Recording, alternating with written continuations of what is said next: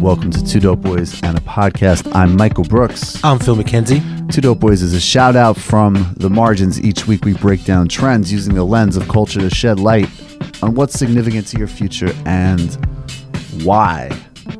How you doing, man? Doing pretty good, brother. Another Hanging journey, another journey, Another adventure. another adventure. We have crew with us. We love all of our crew, but I always, I always feel that you know, every time I'm with crew, I'm always like core crew, special person, important man, Mr. Rob Fields. Good to be back as ever. It's been too long. He's back in the lab with us. Super producer Matt Leck, creative director Shauna Wan. Want to give a brief uh, shout out to the Sustainable Brands Conference in Detroit, Michigan, from May 22nd to May 25th. Phil and I are going to be presenting there and uh, talking about gentrification, talking about culture, but there's a lot of other people in this space from every part of the supply chain that you can imagine, talking about business, talking about sustainability, talking about creativity. It's an interesting event and it's an interesting city. We look forward to being there. Uh, we'll have a link for you um, to the event uh, to the event page so that you can uh, get yourself to Detroit and come see us. Yeah, and we're also going to be giving you guys a discount code. Yes. So stay tuned. So stay tuned for the. Dis- we don't have that yet, right? We'll have a special link for that, uh, which you can use. You can find on our show notes. That will give you a discount. So see you at the Sustainable Brands Conference in Detroit. We got to get to the opposite of the Sustainable Brands Conference. The opposite of Rob Fields, the brand f up of the week. Phil, These are so rare. take it away. I don't even really know where This to is one of the start. most uncomfortable things I have ever seen in my life. Yeah. You know, can basically I want to save all my vitriol for the main the main part of this, but just to summarize and this is something that needs to be seen to truly get the the impact of how terrible it is. But Pepsi released a new ad today um, with basically it's called the Jump In ad, and it features um, Kendall Jenner, known activist, um, and it plays to the music of um, Skip Marley, grandson of the late great Bob Marley, Boo! Yeah, doing- fuck. doing doing bad things. But basically, this ad is supposed to represent a protest in which Kendall Jenner, so moved by the activism that she sees in the crowd, decides to join in and shares a, a Pepsi with a formerly scowling police officer, and world peace ensues. And to quote Miss Jenner, I'm thrilled to join the legendary roster of icons who have represented their generations and worked with Pepsi. To me, Pepsi's more than just a beverage. It registers as a pop culture icon and a lifestyle that shares a voice with the generation of today. The spirit of Pepsi, living in the now moment, is one that I believe in.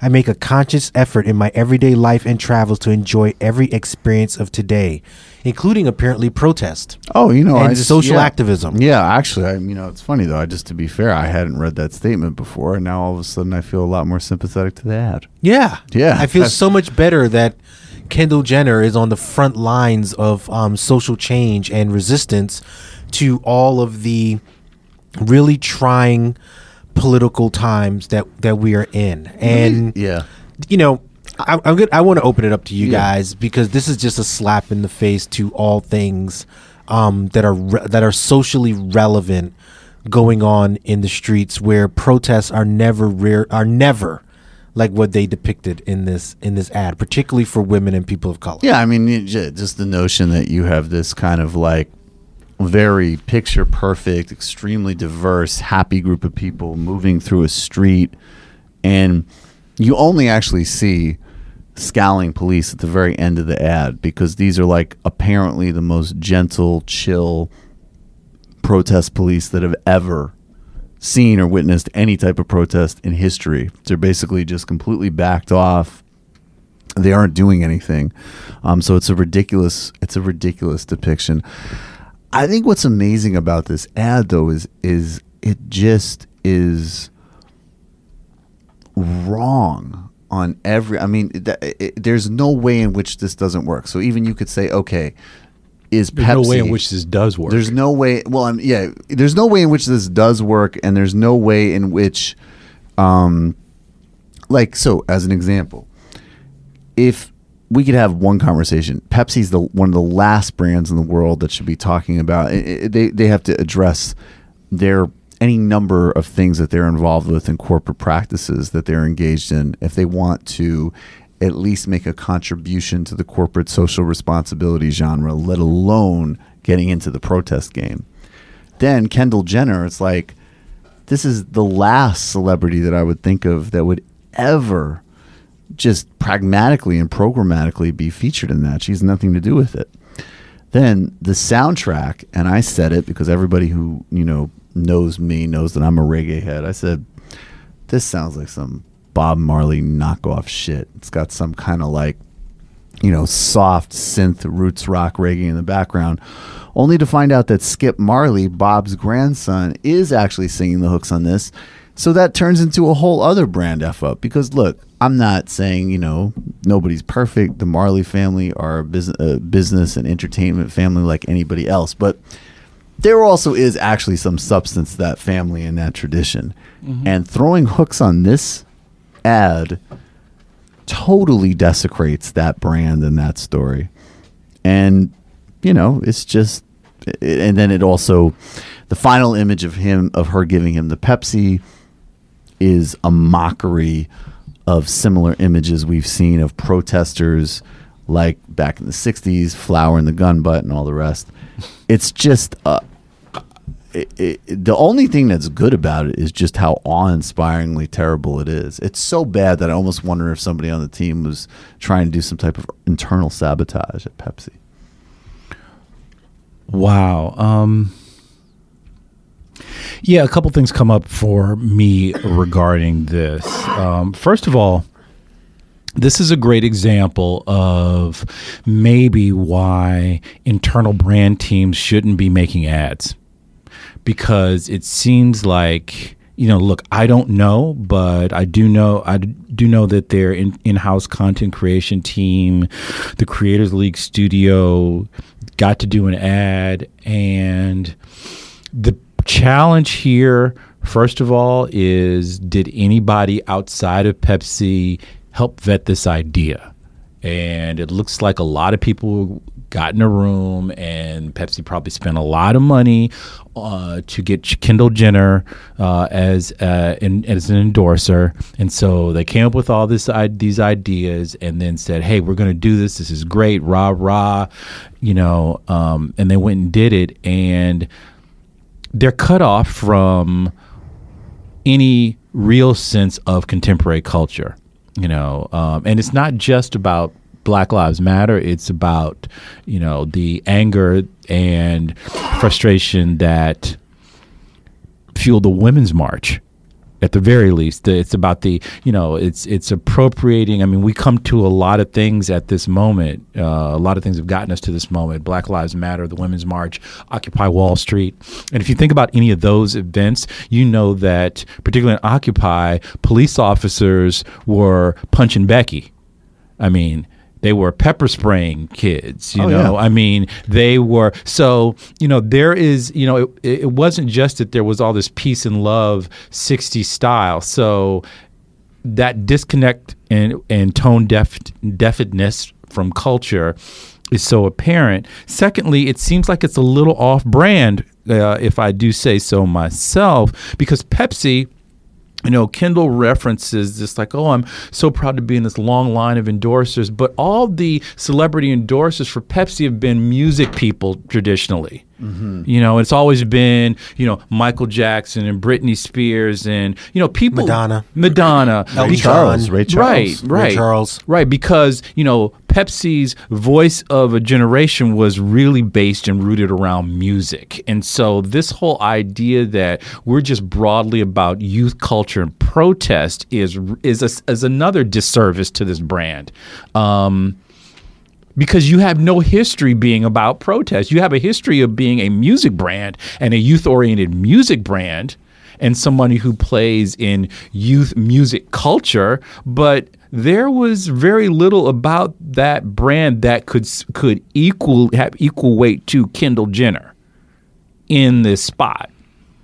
And so this threw it way off off brand and it, it's just a huge miss and it's a huge, you know, sort of setback for if anybody is trying to make the case, well, hey, we can quickly get into being socially responsible and and and try and act like we have purpose. You have to move with uh, knowing that your moves are rooted in something. Your brand is rooted in a in a kind of a north star, and this shows that they don't know what the fuck they're doing. Yeah, and and you know, just the optics of it, it erases the real, you know, physical danger that mm-hmm. comes to those who are protesting, particularly when and I have to keep hammering this, particularly when those are women and people of color. You know, the police in this country are now a militarized occupying force in many communities. And they're not greeting protesters with, you know, smiles and fucking cans of Pepsi.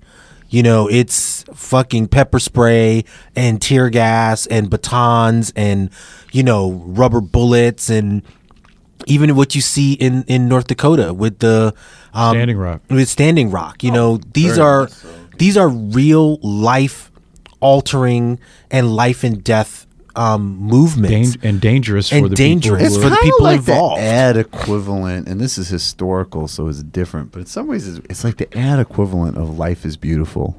It's that real goofy Italian movie about the Holocaust. But at least that had a Yeah, point. at At, le- I mean, least had that a point. at least that was a guy trying to protect his kid. sure, At, at- at the very least, sure, you no, know, no, no. It's, Yeah, obviously, it's not. It, Life Is Beautiful is not as bad as it's ad. But Yeah. anyways, it's a complete fail. Uh, and and the only positive that we were noting about it before we started recording is that it's getting dragged everywhere, and at least this hasn't gone missed, and it's rightfully turning out to be a massive social media embarrassment, um, which we're adding to with some very good commentary as always, gentlemen. That's the brand f up. We got to get to what's up.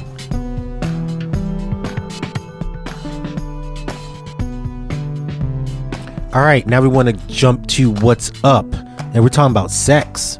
Let's talk about it. One of our one of our favorite topics, generally speaking, whether on or off the show, and the fashion brand Eckhaus Latta released their new spring 2017 campaign, and it's and you know most fashion brands tend to be pretty forward thinking as it pertains to at least visualizing sex, but these guys went a, a step, a few steps further, with having their models actually be um, shot having real sex. So there's Wow. nothing fabricated about this. There's nothing that's actually simulated. This is 100% real. This explains Matt's new interest in photography. It does indeed. yeah, And high fashion. Super producer, getting on the high. Yeah, You know, but the inspiration came actually came to these guys from a Korean German photographer, um, Heji Shin, who took a break from shooting editorial to shooting a um, sex education textbook, and so they decided to basically de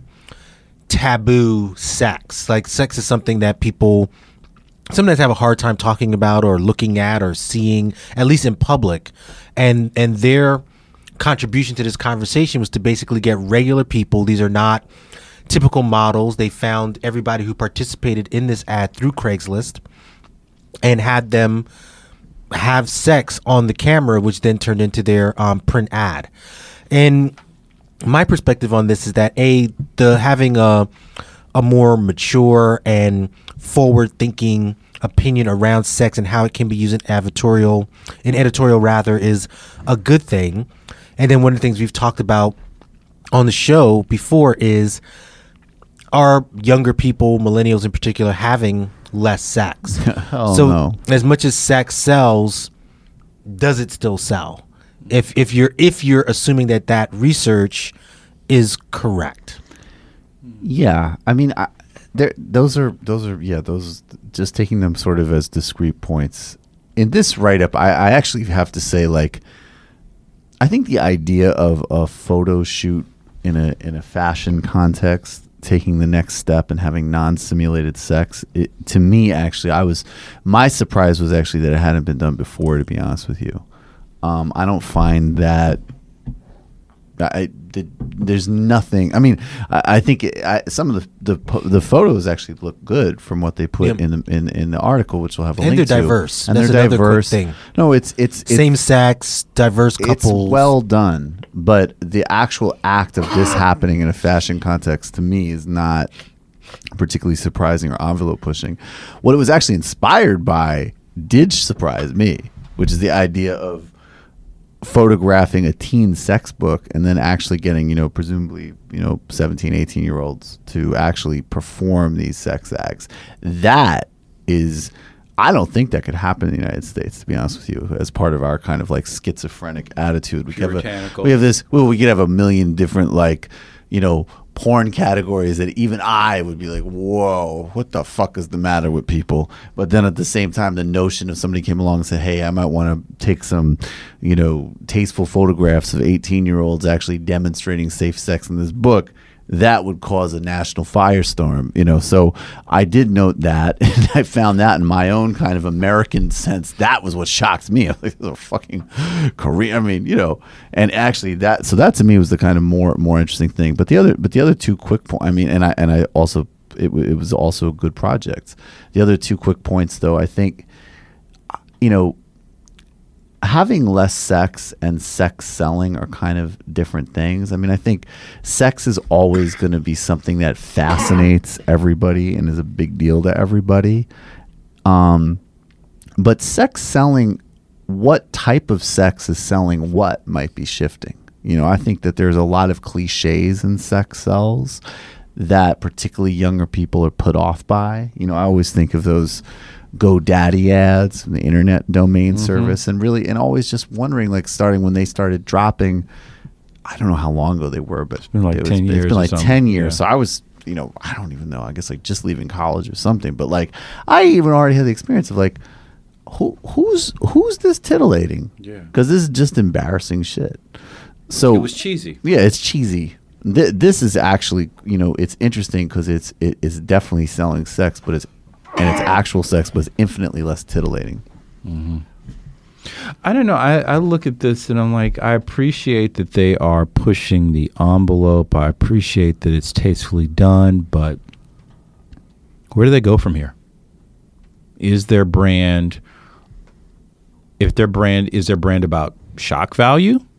You've already had sex on your your models having sex, so the only other place you could possibly go to is your models killing each other or something. I mean, it's really you're like That's an escalation. Yeah. I, I'm just saying, Yeah. but like if you, I mean, I, I I have problems with a lot of girls that I've had sex with, but I don't want to kill any. Uh, yeah, but I'm just saying. Um, but Maybe if you you, talk if to you somebody. think about if you think about you know how do you extend what your brand stands for, and if your brand is about if you, is your brand about sort of like this really stepping over the line.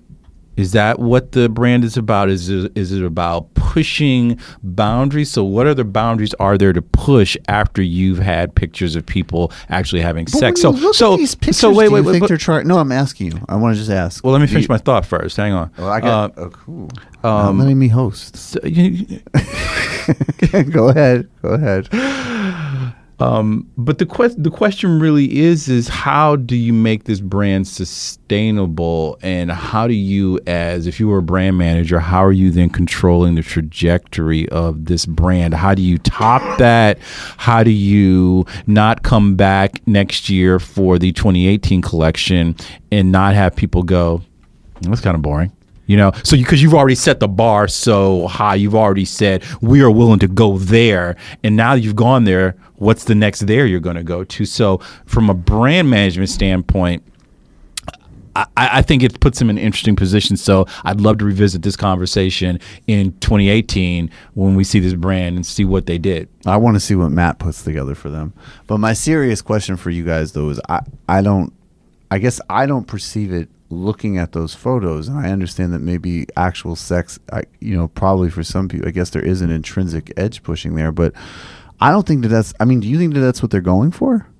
Like I don't think they're going for shock value. Well, no, because That's they not what it they looks blotted like out all me. the all the all the uh, all the all the all the nasty parts and everything. Yeah, I think know, they so- went. I think they were think going for trying to go like, authenticity. Yeah, I think they were going for normalizing. Yeah. something that we typically sensationalized. Right. And I'm just like, so how does that play? I'm just saying, okay, so play that out now that you've built this and say you get this um, platform, you get this visibility for your brand. People like your clothes, let's say, and they want to buy more. And year two, how do you continue to grow that brand? You know, is it is it in a play around, like Phil was saying, authenticity?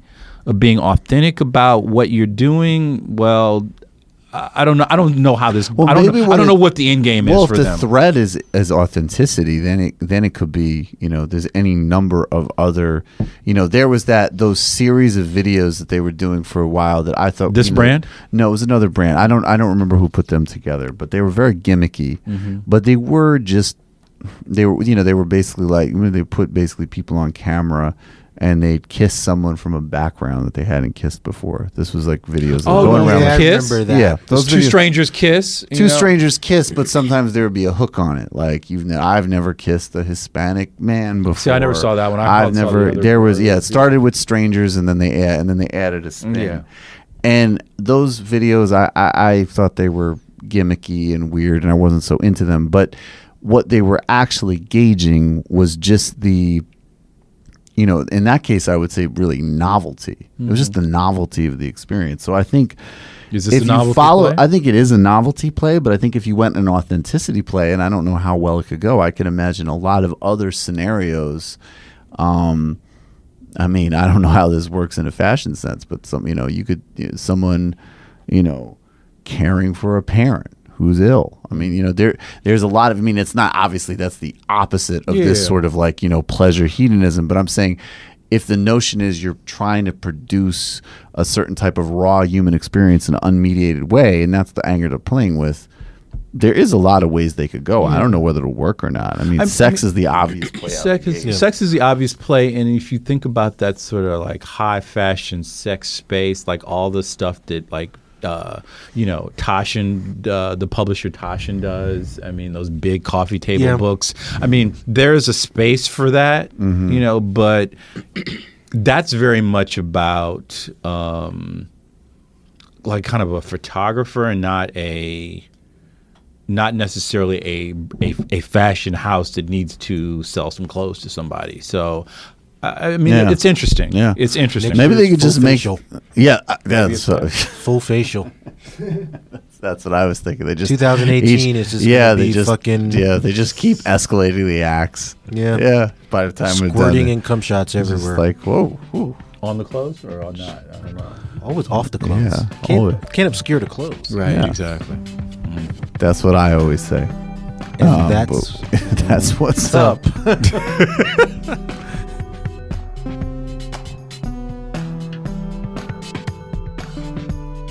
So now we got to get to what's next. And we've talked a lot on this show about exploitation in the creative economy and brands and sort of incumbents in creative spaces, obviously exploiting freelancers and various other forms of, of labor, and really just even the basic sort of ridiculousness of the gap between compensation and work. And Conde Nast uh, has a proposal, a policy that they're about to implement that the fashionista.com got a hold of, um, where basically they were offering an option to uh, people that apparently we don't know what this first applied to. We just knew that this was a policy they outlined for people who wanted to get paid in an expedited manner after doing work for Conde Nast. This is what the uh, memo said. At the top of our project list is an accelerated payment option, which will allow you to get paid more quickly when a small discount is taken off of the invoice is accepted. There will be more news coming out on this enhancement over the next few months. So, in other words, if you want us to not sit on your money for several months and maybe pay you in a semi timely fashion, you just got to take some money from yourself and kick it back to us. It's an unbelievable scam. Uh, they released a statement to fashionista.com and basically said the charges outlined in the memo do not apply to freelance writers, photographers, or creatives. The quote unquote nominal discount option is offered to larger corporate vendors who can generally work with the publisher. Now, we've all said in this room out of the gate that our instinct would be that, of course, the first plan was that this applies to everybody, very much including freelancers, would be our uh, our guess. And they saw how bad the publicity would be, and rightfully so. And then they wanted to kind of cut left and pivot. Maybe we'll figure out what exactly these corporate vendors are to Condé Nast. But the bigger point that we wanted to sort of drive home that from the perspective of any level in creative services, whether you're a freelance photographer or running a small agency or in a job hiring process, this acceptance that there is going to be some massive gap between the labor that you contribute to a company and when they compensate you is fundamentally dysfunctional and unfair. Yeah, most of these organizations, as someone who's worked and, and run an agency and worked with a lot of brands, they they will pay on a 90 day basis if you're lucky. You know, sometimes it, it can be normal, I would say is 120. And in and in some cases you'll you'll see longer than that. And when you're building um, a campaign, when you're doing an event, we did a lot of um, experiential events um, for for a host of different brands. You have an outlay of of money that you need to put out in order to produce these events. You know, whether that's um, paying staff, um, renting venues, getting video, whatever it is that it takes to produce whatever you've been hired to do. Travel, if you're doing these things out of the city where you're based. And it was always striking to me that this was just a normal course of doing business. And the financial piece of it is that it's a cash management tool on behalf of large corporations Right. to basically hold on to their cash where they make money um, in any number of, of investments, usually things like commercial paper and stuff like that. That's, you know, when you when there are a lot of zeros behind it, then money does add up. They'd rather have it cash in hand for them than than pay vendors and it, it very much likened me to a feudal system where Yeah. if you're building um, small organizations you know you're you're beholden to these corporate feudal lords that decide when and under what means they're going to pay you despite the fact that you have to do so much work and and it and it really cripples business. A lot of businesses sometimes go under not because they they don't have clients in business. It's cash management. Right. It's it's literally your receivables and your payables don't match and you're waiting to get paid and you got other stuff owed and I think it's crippling to to creatives and it's it was important 10 15 years ago but it's even more important as we move into these so-called gig economies and and things like that like people are more and more in these smaller informal organizations. Yeah.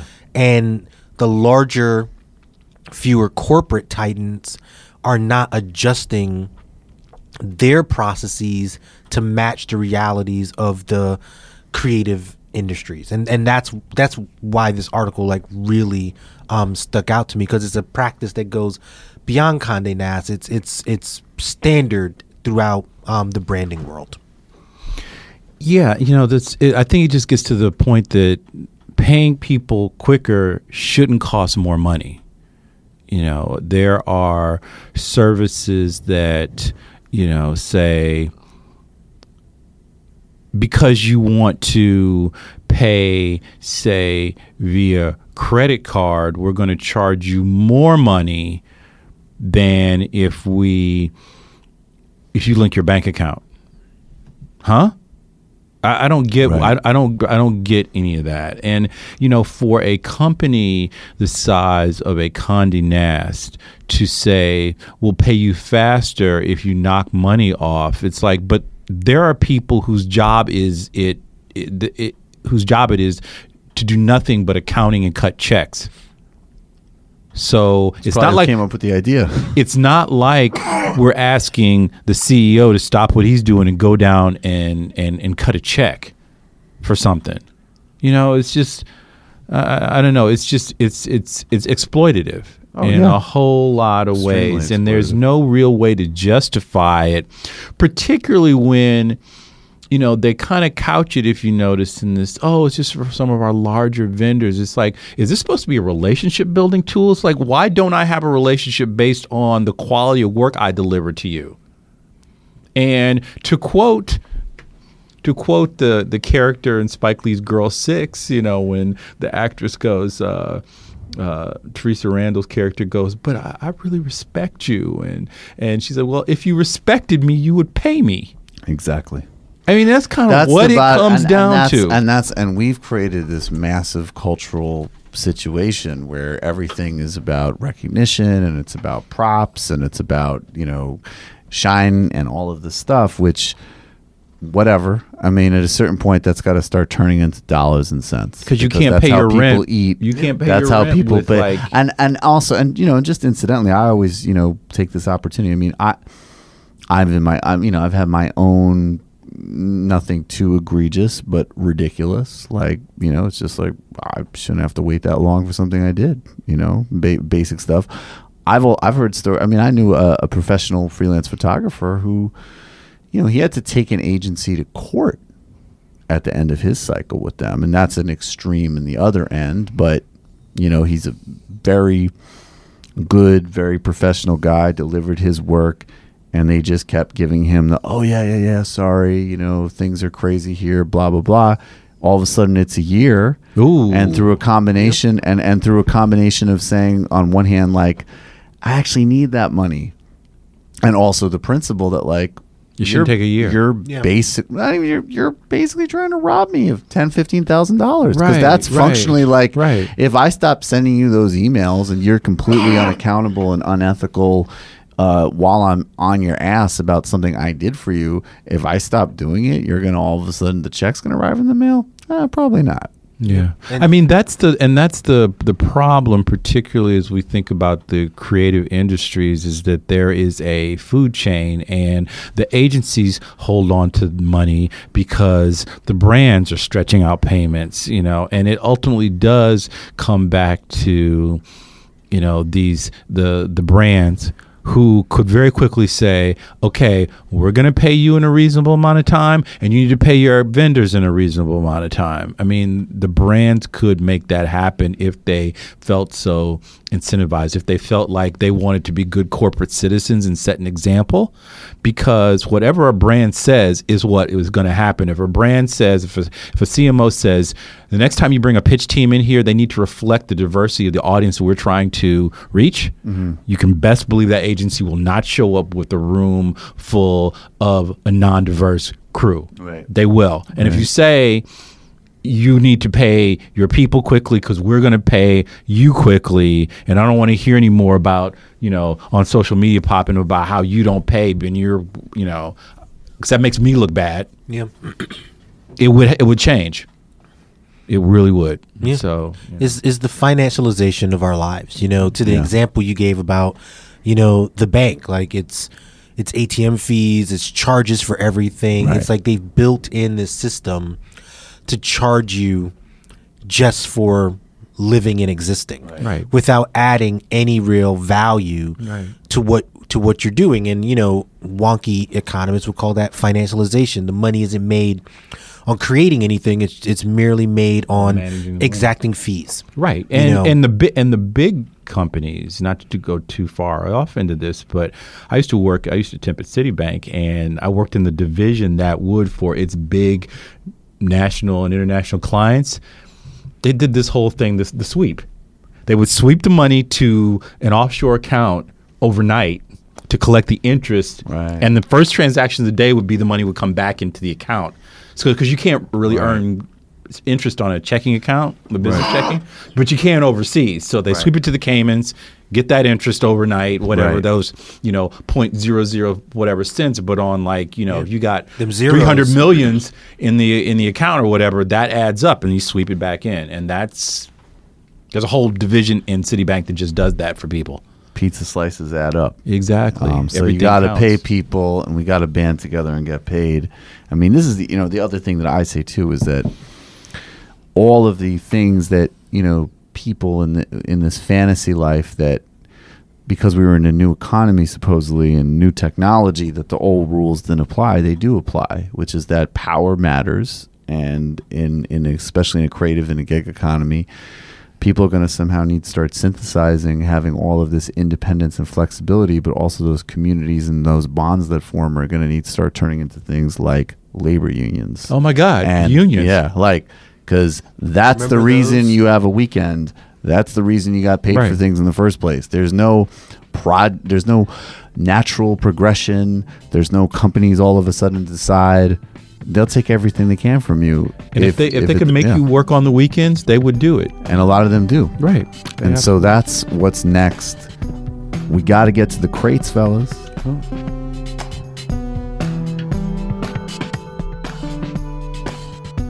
Now we got to get to the crates. This is our pick from culture, something that'll make everything better for you. Uh, and I'll start. This is a really simple one, really fast, uh, and we'll cut some of this in um, so you could hear it in the background.